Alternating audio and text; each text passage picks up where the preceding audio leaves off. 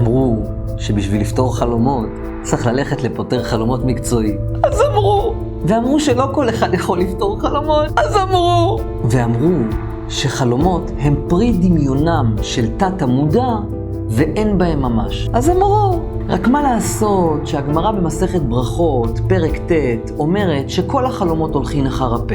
כלומר, כל, כל בן אדם יכול לפרש חלום, ומשהו יוציא מהפה שלו, זה מה שיקרה.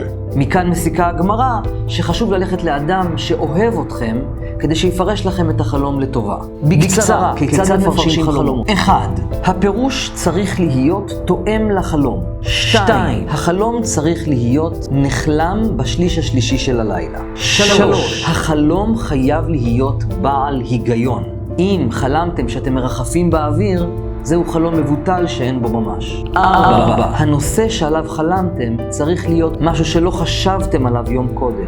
שאם לא כן, זה באמת תוצר של תת המודע, ואין בחלום הזה ממש. כל אחד יכול לפתור חלומות. אין צורך שתבזבזו על זה כסף ותלכו לפותרי חלומות מקצועיים. מקור המידע שלי הוא מהתורה, מהגמרא במסכת ברכות פרק ט' פרק הרואה. פתחתי על זה קורס בחינם לחלוטין, באתר אריאלברג.co.il. קורס פתרון חלומות אמיתי ומקצועי, חינם לחלוטין. איך לשפר לכם את החיים? פרנסה, זוגיות.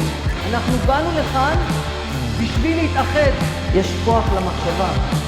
יש כוח לדיבור, יש שיטה. החיים שלכם מספיק יקרים כדי שתיתנו להם את ההזדמנות הזאת.